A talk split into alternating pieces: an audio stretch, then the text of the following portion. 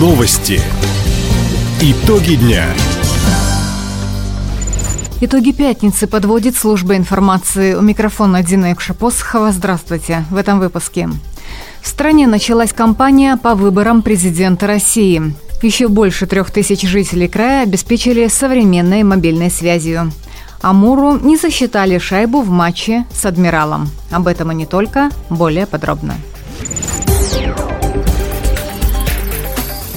Выборы президента России пройдут 17 марта 2024 года. Постановление об этом принял Совет Федерации. Документ был опубликован накануне. Таким образом, в стране стартовала предвыборная кампания. Предстоящие выборы главы государства будут иметь ключевое значение не только для России, но и всего мира, отметила председатель Совета Федерации Валентина Матвиенко. Предстоящие выборы без преувеличения можно назвать историческими, потому что они определяют вектор нашего развития, наш путь, переломный период, крутое время тектонических изменений для всего человечества. От этих президентских выборов зависит в первую очередь успешность нашего российского ответа на главные вызовы времени. За нами, очевидно, будет следить весь мир – потому что Российская Федерация сегодня один из главных архитекторов справедливого глобального будущего. В течение 10 дней избирком может принять решение о проведении многодневного голосования. По словам главы ведомства Эллы Памфиловой, комитет рассмотрит вопрос о проведении выборов в течение трех дней – 15, 16 и 17 марта 2024 года. Со следующего учебного года в регионе появятся новые меры поддержки одаренных детей. Об этом губернатор Михаил Дегтярев заявил на расширенном заседании правительства края. Так, премию имени Градекова будут получать не только выпускники школ, но и ученики 9-10 классов, призеры Всероссийской Олимпиады школьников. По инициативе президента России Владимира Путина в крае создадут одну из шести школ для одаренных детей. В новом году подготовят проект, а в 2025 начнут строительство планах на будущий год открыть IT-клуб в Чекдамыне, создать три детских технопарка «Кванториум» в Хабаровске и Комсомольске. Также Михаил Дегтярев поручил социальному блоку правительства к 1 сентября открыть в Краевом центре казачий кадетский корпус. Еще семь отдаленных поселений края подключили к скоростному интернету стандарта 4G. По региональному проекту «Цифровое равенство» современная мобильная связь теперь доступна жителям сел Отрадное Вяземского района, Тавлинка Солнечного, Дапы Комсомольского, Оми Амурского района, а также поселков Золотой района имени Лазо, Алонка Верхнебуринского и Лазарев Николаевского района. В общей сложности в этих населенных пунктах проживает 3100 человек. До конца декабря правительство края и операторы связи планируют подключить к интернету еще 7 населенных пунктов региона. Напомним, проект «Цифровое равенство» – часть флагманской инициативы губернатора Михаила Дегтярева «Край инноваций и новых возможностей». Краевой центр объединил несколько сотен специалистов в области урологии. В Хабаровске проходит межрегиональная научно-практическая конференция «Актуальные вопросы уронефрологии. Проблемы и пути решения». Практикующие специалисты и студенты-медики со всего Дальнего Востока обсуждают итоги и перспективы работы уронефрологического центра Краевой больницы имени Сергеева.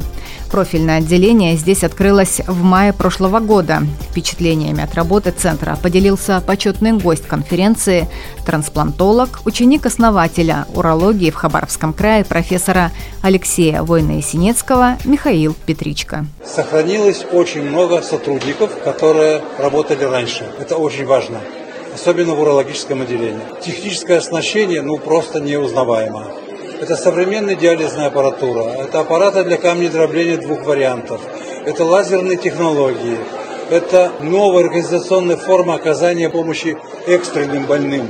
Человек не ждет утра, человек оказывает помощь ночью, причем на самом современном уровне. Сейчас в центре более сотни коек. В сутки проходит до 25 экстренных и плановых операций. Губернатор Михаил Дегтярев дал старт краевой акции «Елка желаний». Во время своей прямой линии глава региона снял с новогоднего дерева три шарика с письмами юных жителей Хабаровского края и подшефного Дебальцева. Теперь Михаил Дегтярев исполнит мечты троих детей. Даниил из Дебальцева мечтает о самокате. Данила обеспечим самокатом. Куплю и передам. Вячеслав из поселка Хор, ему 12 лет, мечтает о батуте. Батут купим, передадим. И Ирина из Амурска, 6 лет, мечтает поплавать с дельфином в дельфинарии. Сделаем. Ирина обязательно. Также мечты ребят исполнят члены правительства края, главы городов и районов – на сенатора Андрея Базилевского губернатор возложил повышенные обязательства. Михаил Дегтярев поручил ему в Москве исполнить сразу пять детских желаний. Адмирал поквитался с Амуром за прошлое поражение. Накануне дальневосточные команды провели второй матч подряд на льду Фетисов-арены. Первые два периода соперники безуспешно пытались атаковать ворота друг друга третьем игровом отрезке счет открыл Кирилл Панюков. Однако тренерский штаб «Адмирала» оспорил этот гол.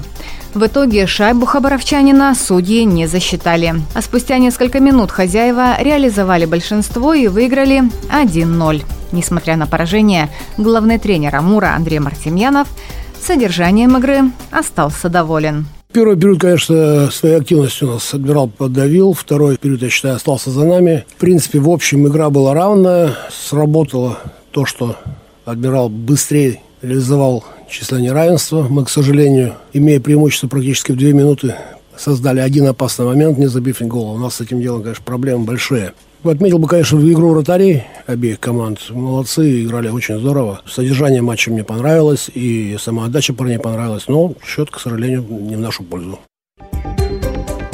Таким образом, в дальневосточном дерби вперед снова вырвался «Адмирал» 3-2. В следующий раз команды встретятся во Владивостоке 20 декабря. Таковы итоги пятницы. У микрофона была Дина Юкшапосхова. Всего доброго и до встречи в эфире. Радио «Восток России». Телефон службы новостей 420282.